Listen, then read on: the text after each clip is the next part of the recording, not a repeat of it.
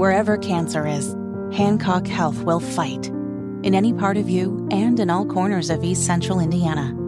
From Indianapolis to Greenfield to Knightstown to Greensburg.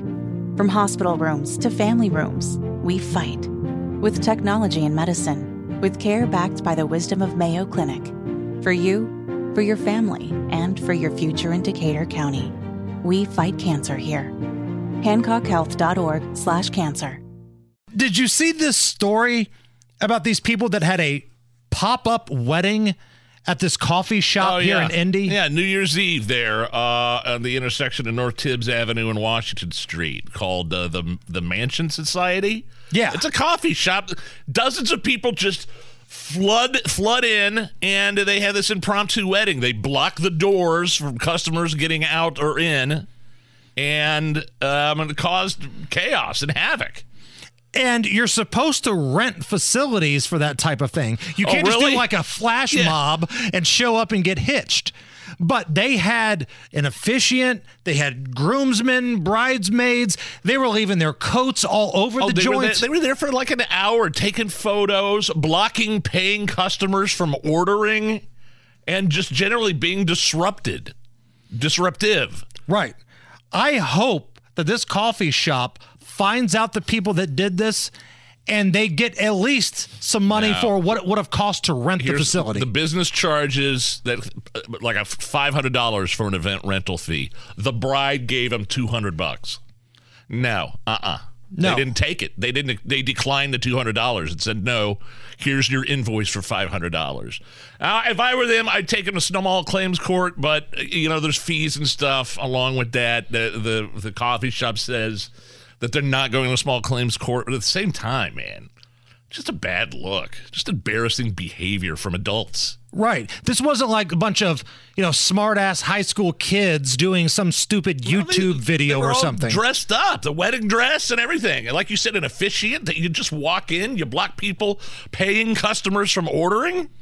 They're, they had their cars lining up and down the street. So even if there were another customer that wanted to go in just to get coffee, it was very difficult for anybody to get inside the coffee shop. People are the worst, man. And again, I'm happy I'm not DJing weddings anymore because the older I get, the more surly I become at certain things like that. Like there were things that I've put up with over the years because I was getting paid handsomely at weddings. Yeah. But the older I get, I'm just like, what is wrong with you? Like, get- ah, I'm sorry. I guess uh, Wish TV, our news gathering partners, tried to get the contact info for the wedding couple, and the Mansion Society. Am I saying that right? The Mansion Society. This Yes. coffee shop said, you know what, we're just going to let this go, and they chose not to share their contact information, the wedding party, the pop-up wedding party's information out of privacy concerns. So That they- sucks. Uh, it sucks, but I want them to be petty because I'm that level of petty. Yes, I are. want them to be Yes, that level of petty. I think it sounds like the coffee shop just wants to move on, but they did lose money during that hour. What is the most cringeworthy thing you have seen at a wedding?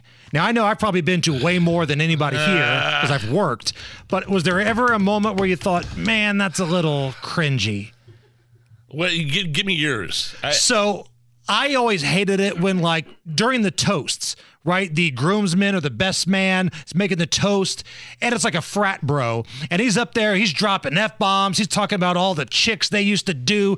And, like, mom and grandma are sitting right there in the front yeah, row. that's bad. Like, and all the frat bros get together and they sing some really inappropriate song that has some rough lyrics in it. And, like, your aunt and uncles are all sitting right there. It's kind of cringy.